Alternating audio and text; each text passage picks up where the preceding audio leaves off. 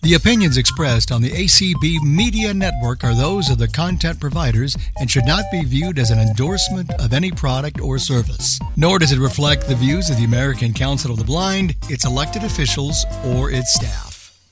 Thank you so much. Thank you, Brad. Uh, thank you, Diane. And uh, here we are.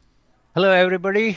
I'm Vileen Shah, your facilitator for I Love Braille, which is sponsored by the East Bay Center for the Blind and supported by the American Council of the Blind.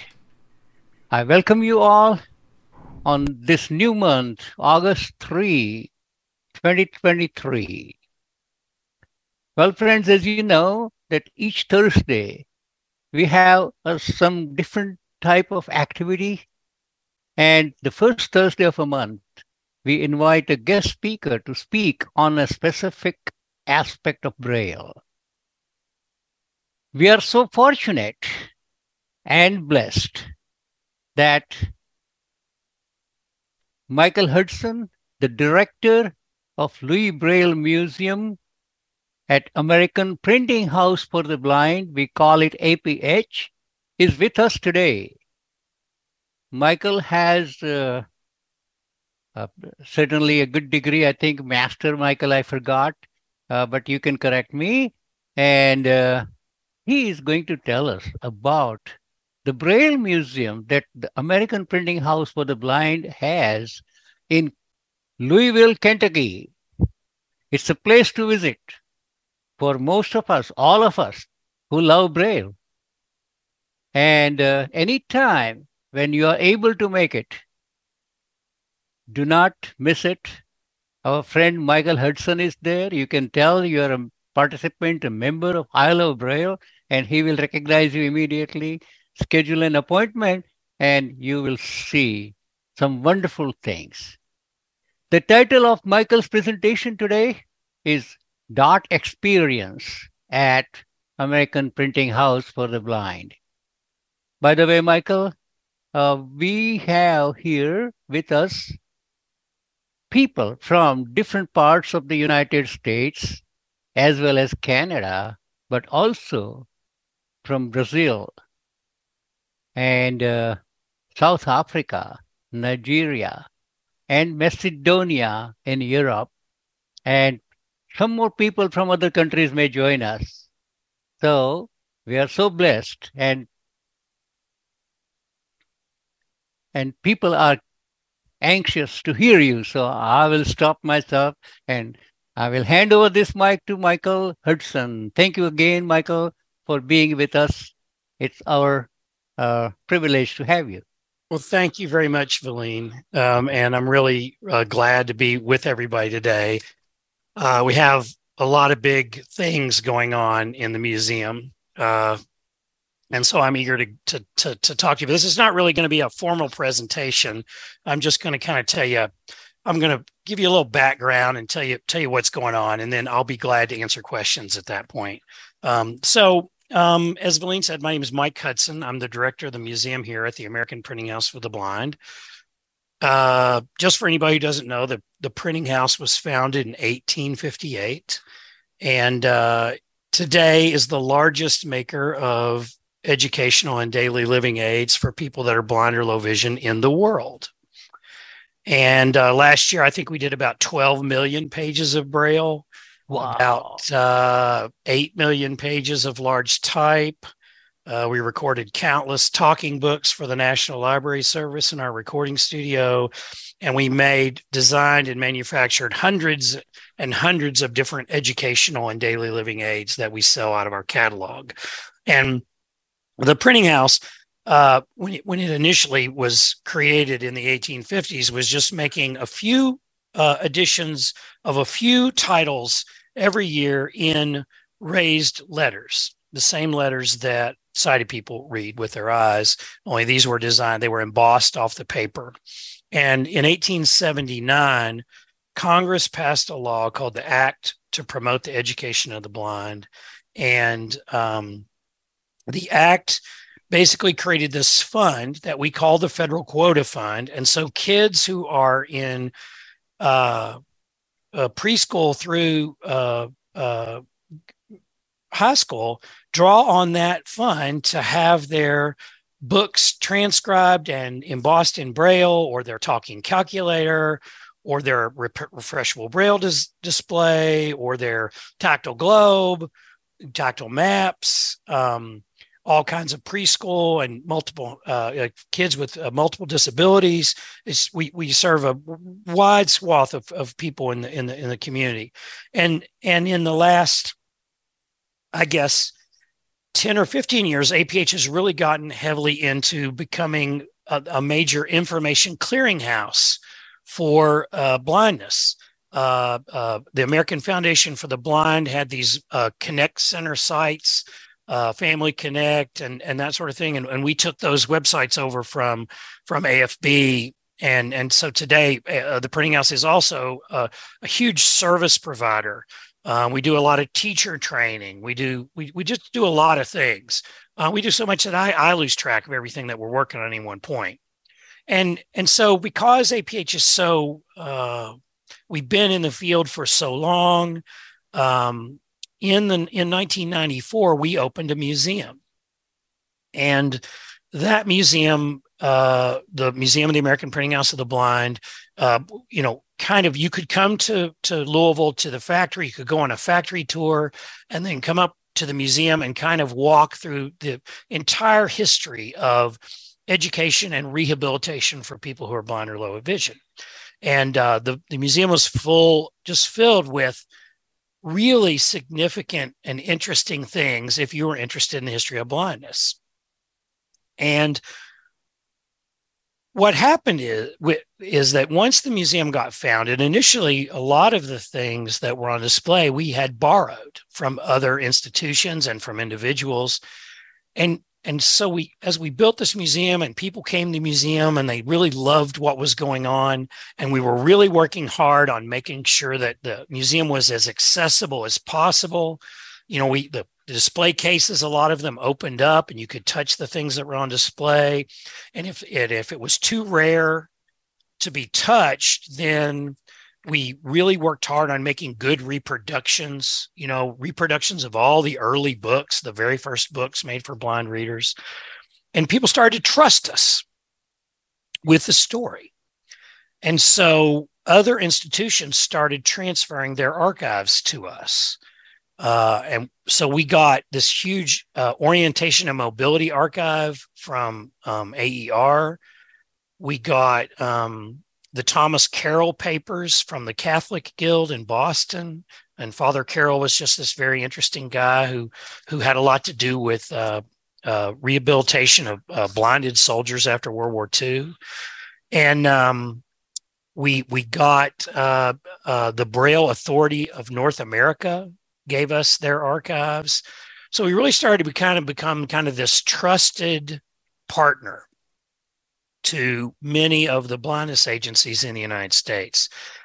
And then in 2020, the American Foundation for the Blind started looking around for somebody to partner with on their Helen Keller archive. So, uh, as you guys know, Helen Keller worked for uh, the American Foundation for the Blind from uh, like 1923 until her death in 1968, traveled all over the world, raised millions of dollars for the American Foundation for the Blind. And when she died in 1968, and then earlier in 1936, when her teacher, Anne Sullivan, died, both of them gave all of their possessions to AFB. So AFB had this, this just amazing archive and they had started to shift their focus towards just focusing on advocacy. They were trying to figure out who they were going to be in the 21st century. And and Helen and Annie had always stated that they wanted their they wanted their collections to be there to be maybe some kind of a modest museum built that their collection could go into. And AFB was looking for a partner to work on that. And so they had reached out to the Smithsonian Institution. They had reached out to uh, Radcliffe College, where Helen graduated in 1904. They had reached out to the New York Historical Society, this big, powerful old line historical society. They wanted a partner, but in the end, they decided to partner with the American Printing House for the Blind. And so my my assistant, Justin Gardner, and I, we went up there uh, in in January and early February of of of 2020, just before the uh, pandemic, the the COVID pandemic, really burst out. Uh, uh, it seems, and we packed everything up. It was in a cold storage warehouse up there. Packed everything up onto 23 pallets, loaded it into the back of two tractor trailers, and it all came back to the American Printing House of the Blind. And so, what had happened is, you know, we'd had this museum, it had been open since 20, 1999, 1995. And we just didn't have room for all of these new stories that we needed to tell. Um, we had this amazing Helen Keller collection that, you know, uh, if, if anybody knows a blind historical figure, it's they know Helen Keller, right? And so our board and our executive committee started brainstorming what can, what should we do? What can we do? Uh, you know, we had some modest ideas you know, one of which was just tear out a small part of the current museum exhibit and put in a, a modest little Helen Keller exhibit. Or maybe we could uh, move a department or two. They were thinking about maybe moving finance out of their their their their area, and we could expand the museum. Or the third idea, which was the, what we we called the evil plan, because for years and years we weren't able to talk to about it to anybody, was to actually do a major, major renovation project on the American Printing House for the Blind, and um, and build a new building, uh, an, an annex, a major annex on the front of the building that would be the new museum. And in truth, our building had really gotten old and tired. Um, you know, we have uh, the printing house uh, opened in 1858. It was in the basement next door at the Kentucky School for the Blind. And we didn't move build our first building on our current property, which is right next door to, to KSB. We didn't build our first building until 1883. And then we just started building buildings every now and then as we expanded, as we grew and grew and grew. And so today there are 14 different structures here, all linked together. Um, you never have to go outside to go into any of these buildings. But they just gotten tired. Our our our our doors and windows were tired. Our bathrooms and plumbing were tired. Our electrical systems were tired. Um, all of our conference rooms, you know, dated back to the 1970s, and they just felt old. And so our our board and our leadership decided they were going to use this whole opportunity to build a new museum to and they were going to use that opportunity to, to update all the infrastructure throughout the building so uh shah uh you talked about coming and visiting us right now you can't because on june 3rd uh we closed the museum and tore every all the exhibits apart and put everything into storage and oh. just, yes, and just this week, in fact. I'm sending the last loaned objects back. It's about 23 things that we borrowed from the Perkins School for the Blind in, in Watertown, Massachusetts. So we're sending those back. And so everything's in storage. And the entire front of the building, we're going to peel all of the brick facade off the front of the building and right now, they're building offices for everybody that works in the front of the building, including my staff. And we're all going to move back into these little cubicle farms that uh, we've got built back in the in in in in areas that you know nine months ago were being used to warehouse educational aids and and store uh, braille books. Now they've been repurposed for offices. We're going to move back there and that's phase one of this construction project. Phase two is to is to build this new building out in front. Um, and uh, and install new, totally new exhibits. And as part of this whole process, you know, we're we're kind of studying up on you know branding, right? Branding and marketing and communications, because we really think that this new Helen Keller Braille um, blindness experience focus of the new museum is really going to make us a major tourist attraction here in Louisville. And if you've never been to Louisville, Louisville is home to a lot of really interesting tourist attractions. Okay. Probably number one is Churchill Downs, right? The home of the Kentucky Derby, right? If you've never been to the Kentucky Derby, you need to put that on your bucket list. But uh, Churchill Downs has a great tour and a museum. We've got the Muhammad Ali Museum. Muhammad Ali, the greatest boxing champion in the world, the most, the best known American in the world, Muhammad Ali. He was from Louisville, and his his he has a museum here. Um, we have also got um, you know a, a, a, great science museum, a great art museum. Uh, we have the uh, the uh, Louisville Slugger is here in Louisville, and the Louisville Slugger factory is open. You can go on a factory tour. We have the whole bourbon experience. You know, we have all these bourbon distilleries here in town that now are open for tours, and you can go through and see how bourbon is made. And so, it Louisville's you know it's it's an eclectic crossroads city already. I mean, that's why the printing house is here because the road and rail network and the river network were so great in the mid 19th century. So, so Louisville's a great town, a great tourism town. So we, we think this is going to be a big deal that lots of people are going to want to come to the museum. So we, so our branding people said, you know, we need a better name than the Museum of the American Printing House for the Blind. It's long, it's clunky, it doesn't just trip off your off your tongue. And so they did a lot of research. They uh, it was a really hard job, actually, you know, uh, coming up with a new name. Uh, and and and so the name that when the new facility opens up, it's going to be the the dot experience at APH. Um, it's going to be about a lot more than Braille, but we see Braille and literacy uh, as central, not only to the history of the printing house, but central to every human beings experience.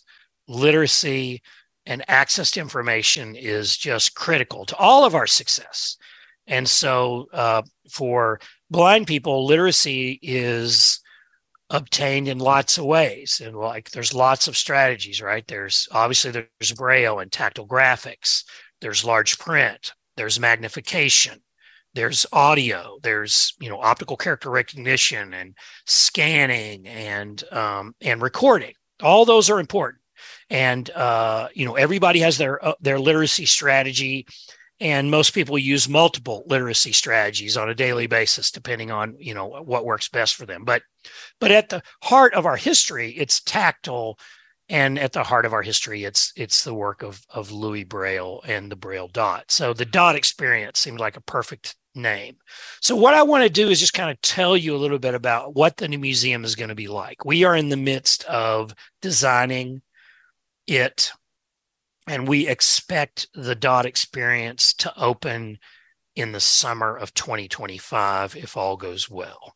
So, we've got a really busy two years in front of us, uh, both the demolition of the current structures and the construction of the new building, and then all of the you know wiring and plumbing and uh, decorative painting and finishes and surfaces and and what's called affordances, right, which is about accessibility. Because although our old museum was accessible by any other museum's standards, you know, it had high contrast, high, uh, large print labels, it had braille labels, it had audio labels, it had, you know, lots of artifacts were out where you could be where you could touch them, and we had reproductions of artifacts. Still, if you and I, I, I, I, actually all of you think to yourself you know we we did a lot of focus grouping with with with people you know tell us about a museum that you've been in that you loved and tell us about you know times you went to museums that your experience was bad and for people that are blind or low vision, most of their experiences were bad. very few people could actually come up with good experiences. And if it was a good experience, a lot of times it had almost nothing to do with anything the museum had done to prepare you for it. It was really more just because of who you were there with. And so we realized that museums, even though so many times, you know, museums have worked really hard to make their things accessible, you know, like we went to Crystal Bridges, uh, which is a really nice art museum in Bentonville, Arkansas. And they had a really wonderful art exhibit. And they had done a lot of work to make this exhibit accessible. So we went up there with our, with about, uh, about four or five sighted people and about four or five people that were blind or low vision. And the museum educator came out, and in this exhibit that probably had I don't know, a hundred pieces of art. She showed us five, five of the pieces of art that they had made accessible. And each one of them, they had used a different accessibility strategy. You know, like sometimes it was a it was a sculpture that they had 3D scanned, and then there was a small version of the sculpture that you could touch. Uh, sometimes it was a painting where literally they had done this amazing soft fabric three dimensional collage of the painting that allowed you to touch it. And then I think another one was just a raised line drawing of an outline of a of a pencil drawing. But the point was is that of those hundred artifacts in that exhibit, only five were accessible, and nobody could independently access those those accessible versions of the art. Some other person, this museum educator, had to drag them out on a cart and show them to you. So, is that really accessible? If somebody else chooses which art you look at, and after they've chosen which art you look at, of the 100 pieces, you get to look at only five. And maybe you're not interested in those five, but you wanted other five other things. So we, we started to realize that almost every accessibility effort that had been made had failed, despite people really working hard, putting a lot of money into it and really trying really hard, they still hadn't made it very accessible. So we wanted to turn that thinking on its head, okay? Because really what happens in museums is so a curator we're going to tell a story, okay? Say it's the history of the bicycle. So they go and do a bunch of research and they read a bunch of books and they talk and they they look at a lot of archival materials about you know who invented bicycles and how the bicycle that we use today uh, is formed. Okay, I'm making all this up off top of my head, by the way.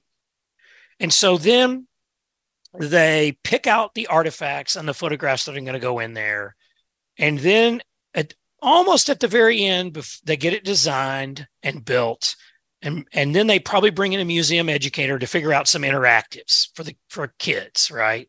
Ways that you can you know add some sensory stuff to it. And then two weeks after the exhibit opens or a month after it opens they go you know maybe we could maybe we should what could we do to make this accessible right? In other words accessibility for people with disabilities or or or people who have mobility challenges or people who are deaf or hard of hearing or or or people who are dyslexic or people who uh, kids who are uh, uh, on the um, autism spectrum all of that gets thought about after the exhibit even opens so so for the dot experience we're coming out with a totally different approach right we are thinking about accessibility as the number one criteria the first criteria before we pick the objects, before we pick the pictures, we before we put the audio visuals in, before we do the floor plan or think about wayfinding, the first thing we are thinking about is accessibility. So if we can't make it accessible, we are not going to put it on exhibit in this exhibit in this museum. Um, so you're really thinking long and hard about that from the very beginning so that when you walk into the museum, you feel welcome. You feel like we want you there. We're ready for you. We have thought about you in particular, and we want you to have a great experience. Um, and and we hope you know now now is this going to be easy? And the answer is no it's not going to be easy. So we want to we want to continue to be humble okay about you know saying that we're going to create the most accessible museum in the world right? So our marketing people are already toting this out. We're going to make the most accessible museum in the world. I don't say that because I, I I know that a lot of really smart people have tried this before and have worked on making things accessible and then they you know it turns out they they didn't. So I, we're going to be try to be humble but from the beginning from the time you walk into our lobby uh, to the time you get up to the to the museum uh, to the dot experience we want you to feel welcome and we want to to be clear about these are our strategies for making it accessible. And we want to make it as easy as possible for you to navigate the space, to find what you're interested in. You know, because when people go to museums, I'm talking about just, you know, Joe Schmo. They walk into a museum and they look around, right? They scan it with their vision, right? And uh, on their right is an old car. And dead in front of them is a big blue whale and on their left is a mummy. Okay. And they're interested in cars. They love cars. So what do they go look at? They go look at the car, right? And so that's the that's the kind of thing we want to make sure that we allow you to do. Uh, if you're interested in this part of the museum, we want you to be able to go there and enjoy that part. And if you don't want to see anything else, then that's fine, and then you're able to leave. But we want to create that kind of choice that kind of of of navigable make it navigable so you can go see the things you want. You can dive down into it. If you want to read every label if you you know you're really into those cars we want you to you know be able to learn everything we know about it. And if you really just want to walk over there and go oh, okay that's a model t ford from 1922 that's great. Now i'm going to go look at the whale you know? And if you want to know about how whales you know migrate and and travel around the world that's great but if you really just want to say, oh, that's a blue whale, that's great. That's so we want so all those things are information strategies. So the first thing that we did was well, one of the first things we did was we hired a accessibility expert, uh, a, a, firm uh, that ex, uh, that and what they did was they wrote a standards document, accessibility and inclusion standards document um, that looked at uh, all parts of the our operation as far as the dot experience was concerned and came up with our with, with defining what our standards were. Because you know you work a lot with vendors contractors uh, exhibit designers uh, you know architects and, and a lot of these people have no experience working with people with disabilities. None. So we've got to be very clear from the very beginning of what our standards are, what we, what our expectations are, what are our minimum standards. And you know, you know, we just celebrated what the Sumoth anniversary of the passage of ADA, right? Americans with Disabilities Act. But really, the American ADA is just a checklist of legal requirements, right? But that's not really usability. Uh, we want to go way beyond what's just in the ADA and what's just legally expected. Uh, we're not just trying to check off a list. A lot of times when people, you know, say, "Oh, let's make it accessible," really they just want you to give them a checklist. So they can say, "Okay, we did all these things." They don't really want to actually delve into: Is this actually effective? Is it actually working? And so, from the very beginning, we needed a standards document so that we everyone was clear about what our expectations were of how it had to work, how it had to be usable, um, and and then start getting all of those technical requirements for the various communication strategies for Braille, for large print, uh, for contrast, uh, for uh, floor plan as far as you know what affordances, and that's the magic word. If you haven't heard affordances, uh, I love that word. That's my new vocabulary word. But you know what? You know, are there going to be tactile clues in the flooring that will help orient you to where you are and whether or not you're close to something that uh, you know you might want to interact with? Um, and and so we started working with our designers with the standards document, and they start coming back with drawings for the new thing, and immediately we started noticing that sight, our sighted people who were on our review committees and our blind and low vision people who were on our review committees were reacting to the early designs in two different ways, right? The sighted people were going, Oh, wow, that looks great. Oh, wow, that's awesome. That's the first thing you're going to see when you walk into the lobby. That's amazing. And uh, all the uh, blind and low vision people were starting to notice, hey, I won't even know that thing's there. And most of it is over my head and I'll never interact with it at all. And so the, the, the, uh, you know, the design firm here in Louisville that we're using, it's a company called Solid Light. We love working with them. They're really great, but we're bringing them along too as we go. So one of the famous installations that Solid Light is, is known for. Oh, uh, uh, one of the uh, uh, installations that they're famous for here in Louisville is at uh, the Evan Williams uh, distillery uh, tour. and they designed this big, huge, immense bottle of bourbon that's gurgling out bourbon into a huge glass filled with ice, right? I mean, I'm, when I say huge, I'm saying this is bigger than a human being, you know, bigger than an elephant. And it's really cool looking, right? It's actually cool sounding too, but it's cool, cool looking so uh, for their for the thing they had come up with this thing called uh, rising spirit. And it was kind of this tornado like uh, whirl, spiral whirl of images and artifacts from the history of blindness uh, education rehabilitation that would swirl from a small, like the base of a tornado, up to a huge thing overhead and would go through the ceiling into the second floor of the museum. And it would be up there too, right? And most, almost all of it was out of reach. And so, you know, you know, everybody who was sighted looked at it went, "Oh, wow, that's awesome." Everybody who's who was blind or low vision looked at it, read the description, and went, "Blah." Right. So, so, so one of our parts of our standards document was this thing called shared joy. Okay, shared joy, meaning that everybody who comes in gets that wow moment at wherever they're at. Everybody gets it, not just people who can see. And so anything like that had to go, right? So they spent a lot of time and money designing this uh, uh, uh, rising spirit. Rising spirit got blown away, right? So, um, so, so I'm going to talk a little bit about about where we're at on our design. Um, so, um, uh, the the museum basically, when you come into the museum, it's it's going to be a a large AV uh, production where you are going to be welcomed into the space by people who are blind or low vision. So one of the things that we're recruiting right now is uh, uh, part of our operation is working on what we call our cast.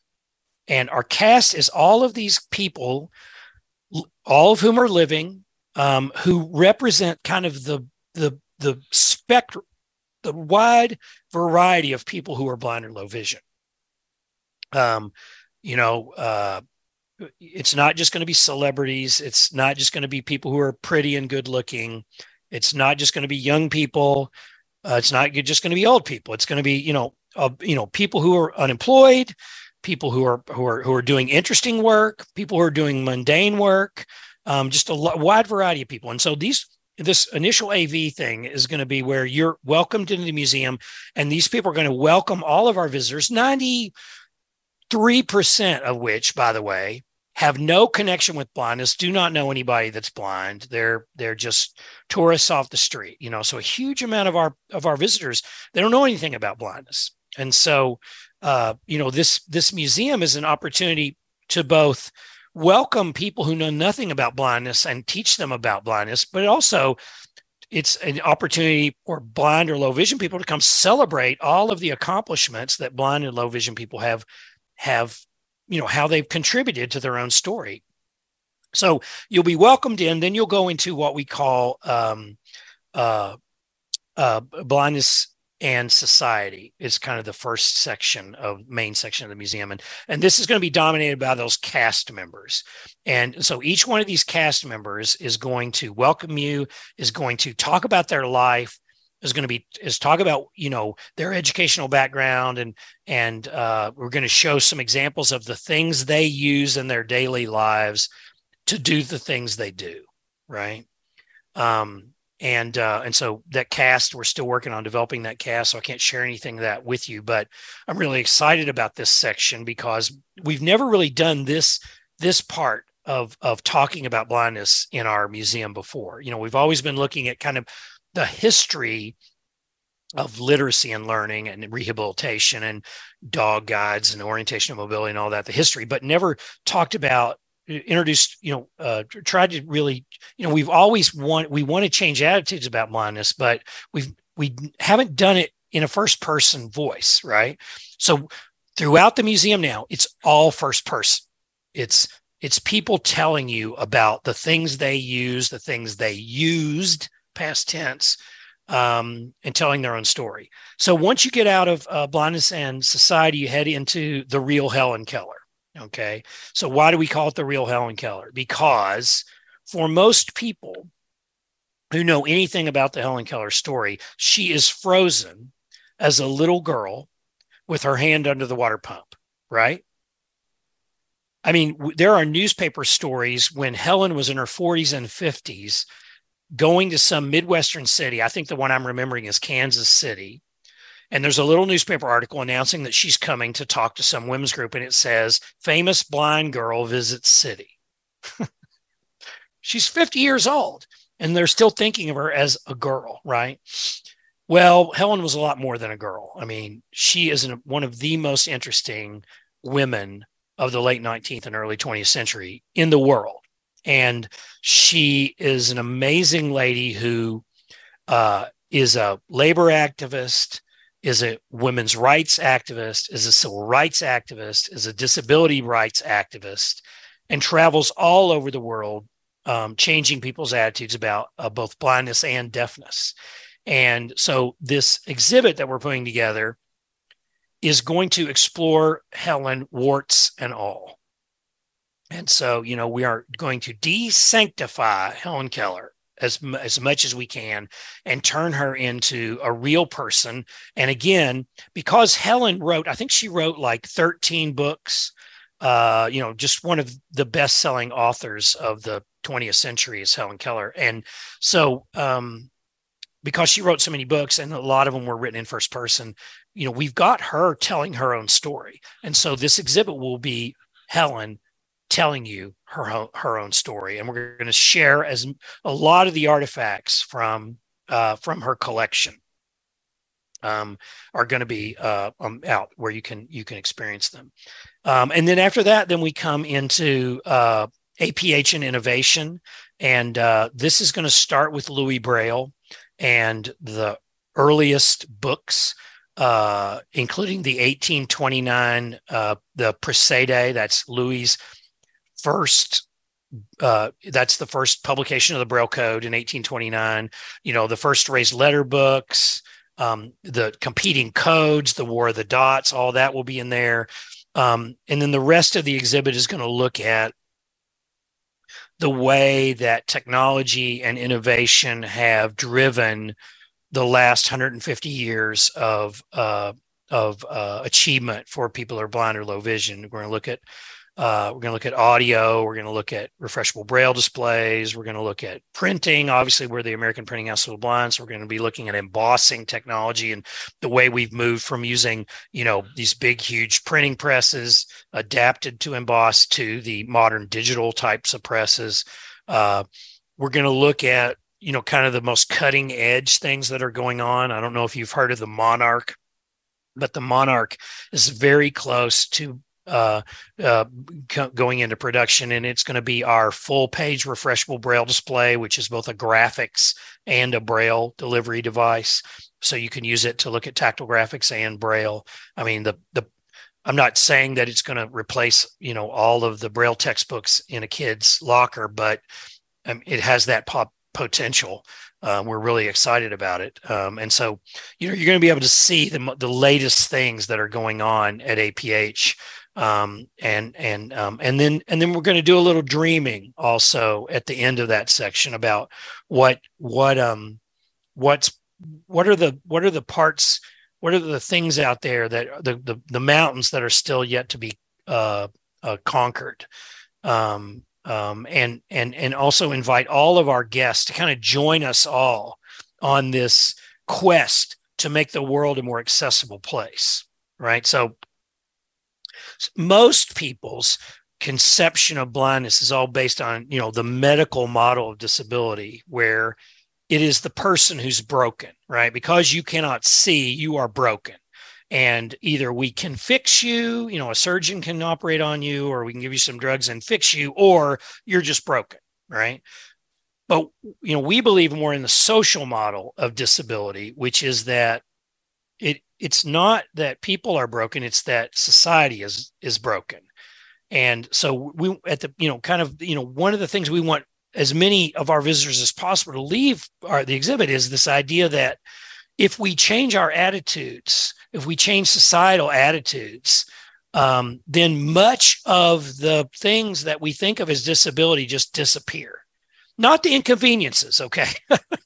the inconvenience of you know not being able to drive yourself someplace or the inconvenience of you know needing a, a you know a, a, an accessible version of a book as opposed to just being able to pick up the print book that everybody's using it's still inconvenient but but but the fact that most people um, uh, and when I say most people, I mean like just broader society. Uh, you know, it's their attitudes towards disability that make a lot of these limitations, these physical limitations, they make them uh, more disabling than they need to be um, uh, and they limit people. And so we want to change those attitudes. And so part of this last section is designed to is going to be designed to change people's attitudes about disability. And instead of going, you know, pity, uh, feeling feelings of pity towards people with disabilities, it's it's instead saying, how can I personally make our world a better place, a more accessible place, a more inclusive place?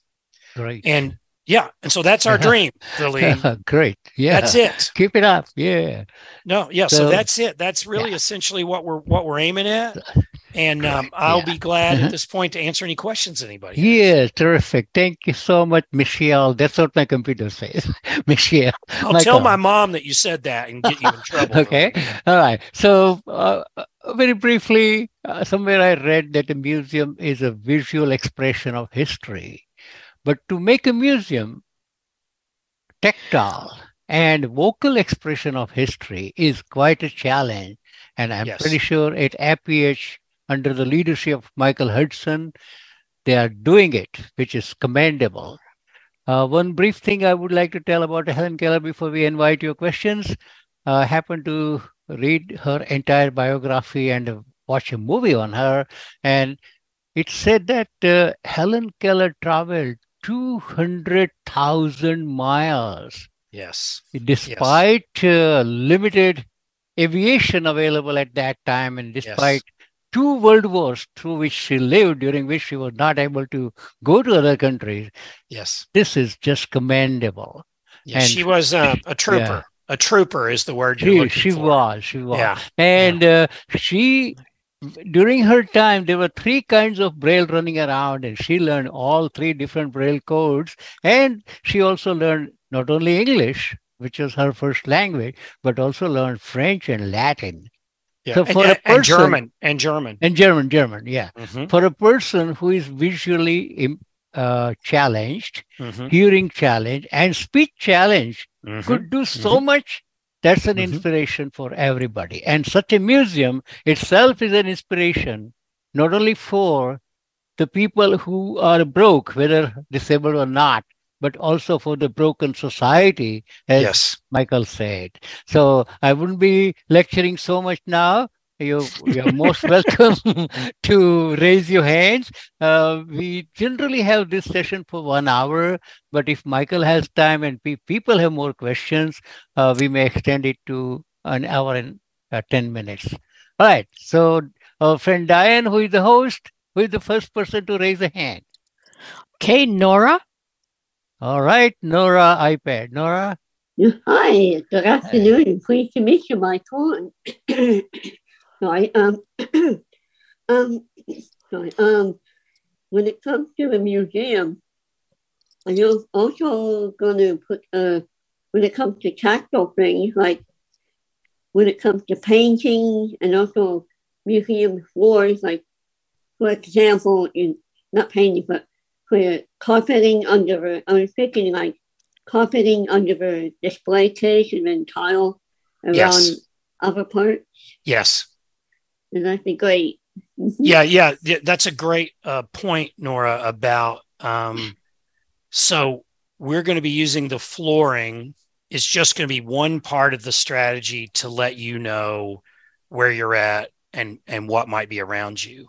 Whether you know one one type of flooring might be okay, I'm in a corridor, right? Mm, yeah. Another type of flooring might be something is around me that I want to explore, and and and and so how do we make the objects because you know museums are about objects mm-hmm. right? So one of the one of the more magnificent things that's in the helen keller archive is her desk from her house in uh, in arcan ridge. And so many times it's been on exhibit here for the last four or five years and i will come out and somebody will be leaning with their hand just delicately touching that that desk crying you know because mm-hmm. her life meant so much to them, right? Yeah. And we all have people like that. I mean, historical figures that have written something that has touched us. So how do we, you know, obviously if you let everybody touch everything, it's going to be, you know, that's that's not great. But we've no. got to allow lots of touching, right? So mm-hmm. we're going to have many strategies. One is we're doing this thing where you scan a three dimensional object. An example of that would be this boomerang that these these Aboriginal kids in Australia sent to Helen in like 1951. Mm-hmm. And so mm-hmm. you scan this thing and then you can print it on a 3D printer. Um, and so while you might not touch the original thing, you can touch something that's exactly the same size and exactly the same shape. In the case of the desk, it has a glass top on it, original to it. And so we are going to set the desk up with all of the original things that we have photographs of Helen sitting working at her desk. And a lot of the things that are in the photograph are in there. We're going to set all that up, but you can still touch that glass and and and be touching the real thing without harming the desk at all. Right. And right. then yeah, and then in the case of like you you're talking about a, a portrait. So we have this wonderful portrait of uh, of Helen as a little girl uh, that was painted when she was like 12 years old, and you know, so we're going to have to do several things there. One would be a raised line outline so that you could study that and see the composition of the painting, right? Mm-hmm. But then we need to get some fabrics that would be similar to the fabric she's wearing, her clothes, so that you could mm-hmm. feel those fabrics and uh, and get a sense of the clothes. And then we need a description of the artwork, right? So that you you get an overall picture of it. So you're you, you several different things. Now, what have we done there, right? With that artwork, we've we we let you you you you you understand the way that artist composed it, the way he he aimed her body uh, you you get a sense of how you know people oh, sighted people who are looking at that painting get those texture things and those color things from vision but we can do it with small fabric samples so that you get a sense of the texture. And then you get a, a, a, a overall description. And and you know when other people come in people who are sighted that painting is going to come to life to them for them in ways that would never have happened otherwise. Because when you make things more accessible for one group you improve the whole experience for everybody. Everybody gets a better experience. So oh, yeah. you're right, Nora. No, thank you. Uh-huh. And, and okay. Another, hmm. I'm sorry. Another thing like people, only people wear gloves so that they can real thin gloves so that they will not. Yes. no gloves. Not, no gloves, yeah, Nora. Yeah, yeah gloves no gloves. We're not going to do gloves. Oh, okay. Yeah, we're not going to yeah. do gloves. If you can't touch it with your hands, what we're going to do is we're going to wax everything with a microcrystalline wax. Ah, mm-hmm. and, yeah. And and the reason that they don't want you to, you touch them with gloves is because you have oils on your hands. Uh, mm-hmm. Uh, and if you let you know a thousand people touch things, it would stain it. So we're going mm. to coat things with a microcrystalline wax, and mm-hmm. we're just going to keep renewing that wax. Oh, okay. Thank you. Yeah. That that is just wonderful because gloves limit our tactile ability. They do. Even even I mean like and and Yeah. then some people like cotton gloves are really limit your Mhm, your mhm. touch. Yeah. And then a lot of the a lot of the latex gloves actually people have allergies to them. You know. yes. So okay. yeah. Yeah, we have many more hands up, so I would Yes, request we the do. participants to be brief in your question. With the next Your one, uh, problem, Vileen, maybe is that your answers are not being brief. Um, no, no. I don't know how to raise hands. How do you do that? Okay, now who is this? I am Diane from Ohio. I don't know how to raise hands in Zoom. are Okay, you on okay. the Are you All on the computer? Yes, I am. Okay, Uh-huh. it would.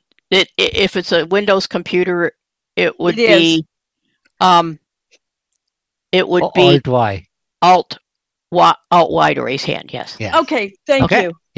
Okay. Okay. So we, Um, we now we now have you on our list, but uh, you can still do Alt Y, and we go to the next person, which I think Mary. Okay. Yeah. Next we have Carla. Hi Carla. here. Uh, Hi, this is Okay, Carla. hi Carla. Hi, Yeah. how you doing? Can you Very hear me? good. Let's see. Okay. Yeah, My- please be brief. I'm sorry. You and Yeah, I go go ahead. way back. Uh, my Yeah. question is, um, is there going to be any, um, you know, with the talking exhibits and the histories and things like that, is there going to be any attempt of porting some of the historical um, things from the old museum as far as the descriptions? And also, is there going to be an online presence where if you don't get to listen to all the exhibits and things like that, this has been something I've been talking to you about for ages, but is there going to be an online place on the museum that you can go and lis- listen to audio exhibits and audio things? A lot of museums are doing that. Short Oh, answer. so you're talking Carla. about having a virtual tour. yeah. Short answer. Yes. Okay. Yes. because because here's the thing uh, a lot of times you don't have time to to see everything right? So yes yes. Now will that be in place on opening day? I don't know. We're we're actually starting on a new uh, website revision project probably in the first quarter of 2024 but whether or not that'll all be available on opening day i don't know but yeah absolutely. And in fact a lot of one other accessibility strategy is to put a lot of stuff online uh, um, so that if you don't have time to read all the labels while you're actually physically in the museum later you can go back and, and revisit those things that's a good great point great point Great point. Yes. All right. Let's move to the next. Thank you, Carla. Okay. Next we have Beth. Beth. Yes. Hello, Beth. Uh oh. And Okay, see. yeah, oh, there we go. yeah. Um, well, first, uh, like my question is like, Mhm. are you going to have signs like the, um, this is straight ahead, or like, like if you have like you said the society and disability, are you going to have a sign to each uh, section? right so so so when you first come into the lobby there will be a big accessibility station right that will have a big Mhm. three-dimensional map of the exhibit You're right. it will it will give you the kind of gross orientation to what the main exhibits are right then when you actually get to the front of each exhibit there is a tactile map of just that section and what's in it with more detail right?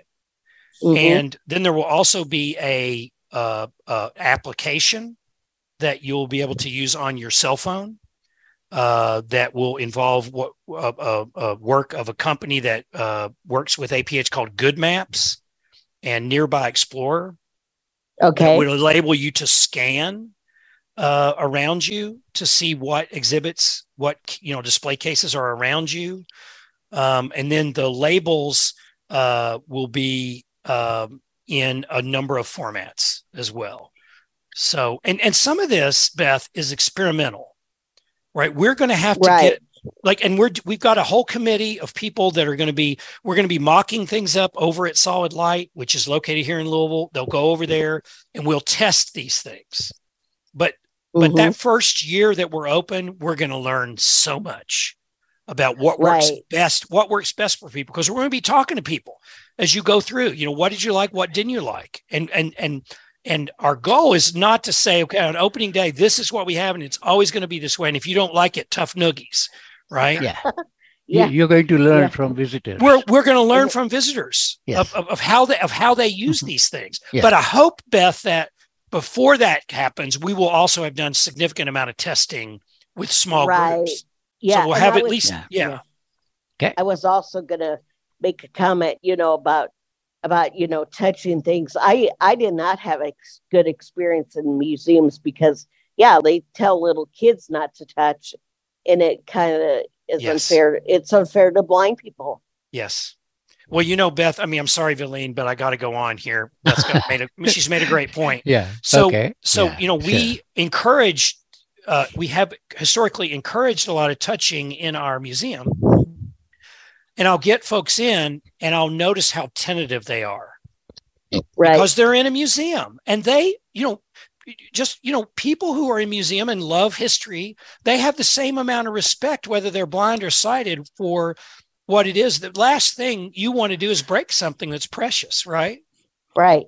So you- you're really tentative about the way you touch so we're gonna there's gonna be some relearning of everybody is going to have some relearning when they get here to you know touching is okay we welcome it please touch Yeah. And I and I'm sure that like the museums, they aren't flexible like little kids. You know, they don't know how. They will will probably break oh something. man, Beth, I can tell you a lot of bad touching stories on the part of little kids. uh, uh, But that's okay. Okay. Okay, Yeah. let's go Yeah. next. Okay. So let's Okay, move to the thank- next. Thank you, Beth. thank you. All It right. sounds like Riss. Yes, Rick is correct. Yes. Rick is our long, long time participant. Okay. And he must have heard him. Mr. Hudson before. What a fantastic presentation. Yes. And what a great thing y'all are doing. I love the example of the elephantine size bourbon Mhm. bottle that uh, it's awesome to sighted people, but for us it's kind of okay. Uh, B O R I N G. image of the tornado. Yeah. Yeah, the tornado had to Uh, go, Rick. Yeah, I, and I'm glad. I, I I love the way you illustrated that. You know, for sighted people, it's wonderful, but for us, it's just kind of um, right. Um, so you guys are have a whole lot on the ball. Um, one thing I remember hearing about Helen Keller is that she managed to get her uh, get herself on J. Edgar Hoover's suspect list for being did, too, and- uh, and too liberal. actually- He thought she was a commie. Yes, yes. Well, she was a socialist, card carrying member of the Socialist Party. I mean, there's no doubt. and she was she was initially very complimentary of Soviet Russia. Uh, uh, Mhm. and and so yeah j edgar hoover had his eye on her in fact you can go online and read the entire file her entire file is on and so when helen keller would go speak the fbi would send a agent over there and they would be Oh. taking notes about what she was talking about Uh, Oh. I bet oh, later on she had second thoughts, though. Well, well, you know, she was working for AFB, which was a really conservative organization itself, and they didn't like, you know, they were always trying to get her to to tone down, to tone down, Mhm. uh, because you know they wanted to raise money from all these rich capitalists, yeah. right? Mm. So when you go to Henry Ford and ask him to give him give you a million dollars, you can't, you know, also be, you know, uh, talking about how terrible capitalism. Oh yeah, not him.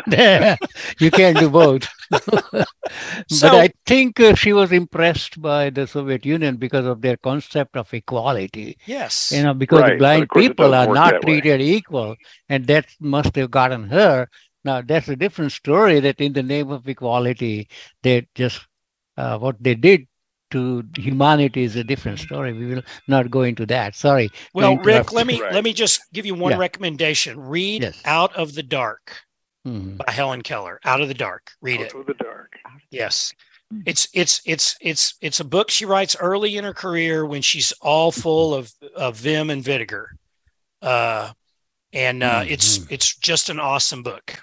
But it gives you an idea I of, suspect she of became a little disenchanted disenchanted with Russia uh, later yes, on. But yeah, exactly because they found out actually what was going on, right? yes. Yeah, Yeah. that's Yeah. true.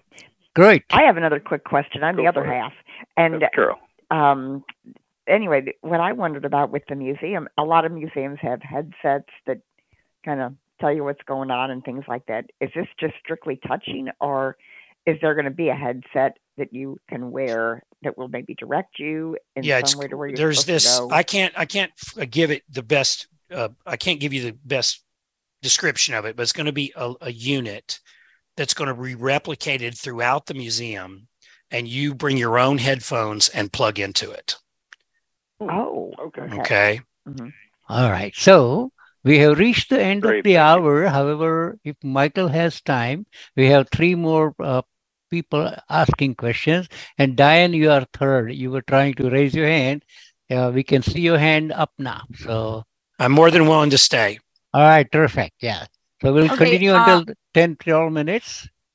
Okay. Okay. Oh, I'm sorry. Alice. Alice is the next. Yeah. Yes, Alice is next. Thank Okay. you. And Yes, what a Alice. wonderful opportunity to hear you speak again and bring so much new information. I, I'm just so excited about all of what you've shared with us. But the two words that brought tears to my eyes, Mr. Hudson, when you said shared joy. I thought, what a lovely way to describe the experience that you all are trying to achieve. And, and I thank you for bringing us that that sentiment today. Well, thank It you, Alice. That's that means so that's much. it, it means a lot to us that that Yeah. that it that it that that that that um, um, has traction. You know, uh, you know, we we we definitely know that museums have to move in they have to move they cannot stay where they are right now um and uh yeah so yeah share joy i'll give you Mhm. another one Yeah. um uh playful uh sophistication right Uh-huh. so so you know museums kind of have this reputation for being kind of hoity-toity right Yes. uh, a- and that's the sophistication part. But we want to be playfully sophisticated, right? We don't Mhm. want to take ourselves too seriously. Um, visited in We just want to enjoy. Illinois, the relatively new Lincoln Museum.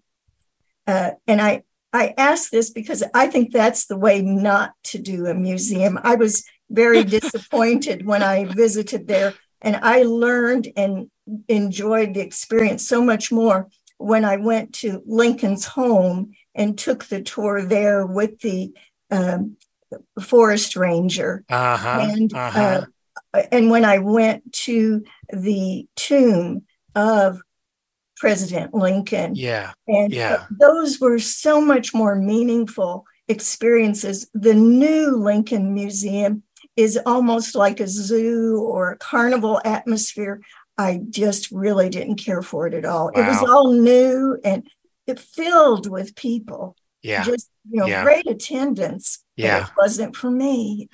Well, I think also that's something we need to take into consideration that Talking. and, and actually I, I I told this to my folks that were Talking. blind or low vision and wanted to visit the old museum before we tore it out.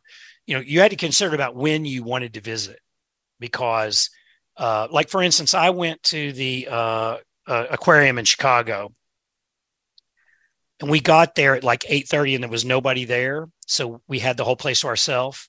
But by one o'clock, it was filled with about 1.8 million children and and I love children. Okay, don't get me wrong, but I mean, I couldn't see anything, I couldn't hear anything, you Mm-hmm. know, and, and so even in the best designed places, if, Mm. if if that you know, I, I think sometimes you need to decide, you need to find out when nobody is there, and that's when you schedule your visit.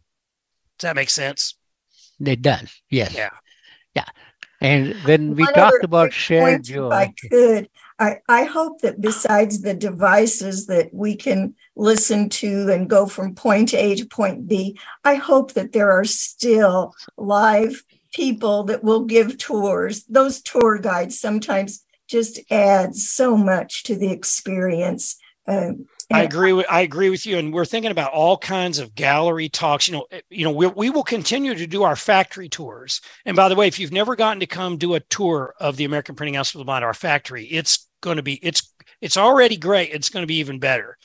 Um, but yeah, I agree with you. I think you need yes. you need there there there's something about having a small guided tour, um, and we're going to continue to do those. But you want you want you know those will be scheduled. So you know you'll it'll be like any other you know you know museum where you go in and then we'll have certain programs scheduled and you'll have to you know probably figure out you know yeah, your that's, your that's trip. obvious you know. Yeah if you yeah. want a tour guide you need to schedule. Yeah yeah. Great. Okay we have michael moore and then diane and uh, then we will be uh, we will sum up. All right michael moore. Thank you. Great presentation mike. Awesome. Thank, thank you. And and uh, and also rick you had mentioned something about you know there's you know uh, sometimes you know what, what's what's awesome to sighted people is boring to blind people, and I and there's also things that are really exciting to us blind people that are boring to sighted people. Okay, here's a, here's a quick question about you. You had mentioned about having a cast, you know, uh, uh, in Yes. your audiovisual Yes. uh, thing. Is that open to anyone in the United States, or is it just It is. in It is. in uh, Louisville? It no, no, no. We're we're. I mean, we're way down that rabbit hole, though. I, I will tell you, Mike.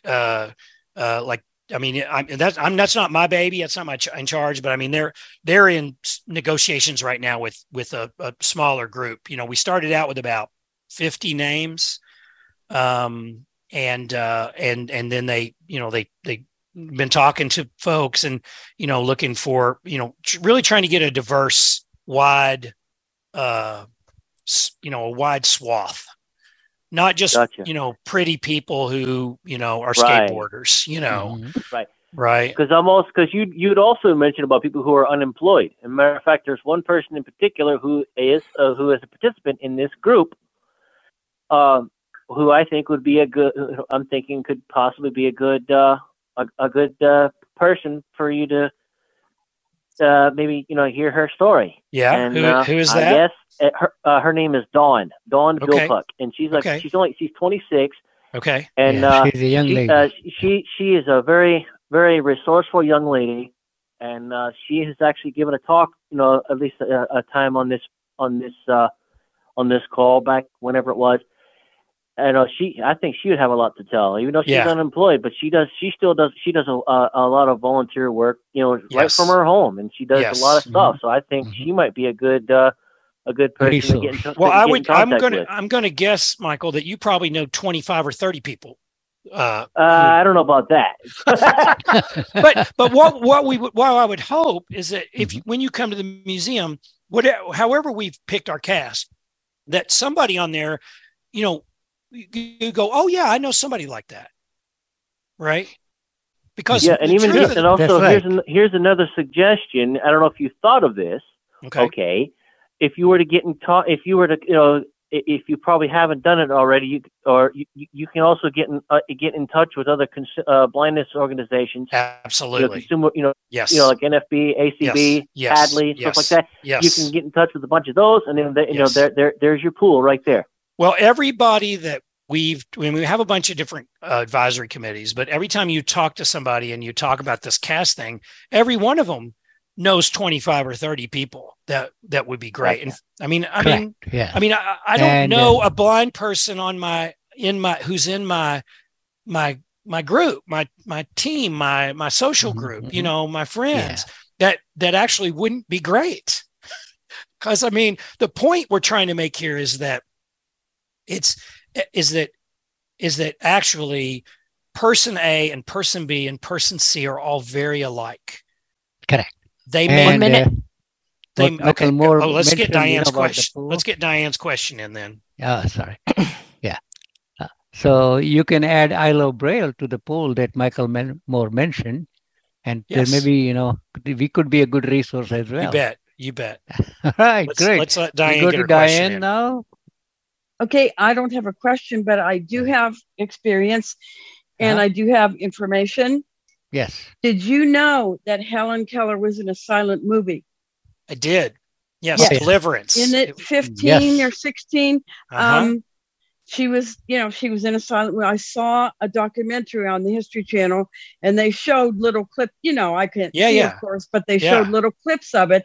She was in a silent movie, and she spoke French the easiest because of the language, the way the vowels and the syllables. She spoke Correct. French the Ah. easiest. Yes. Ah, I had not heard that, Diane. hard. Yes, Yeah, English was not heard that. hard, Yeah. and she didn't have That the is true. hard letters like in French. So she spoke French the easiest. And I have experiences when we went to Dearborn, Michigan. I was a kid.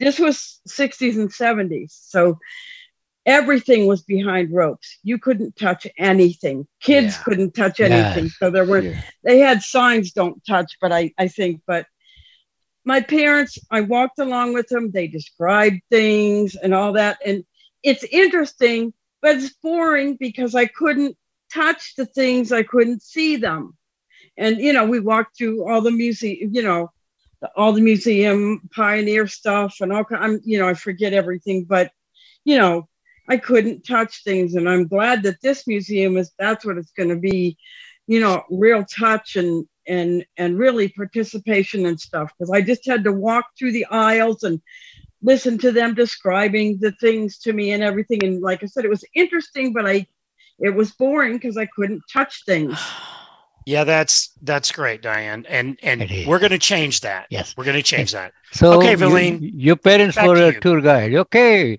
Thank you, Thank you. Diane. And thank you, everybody.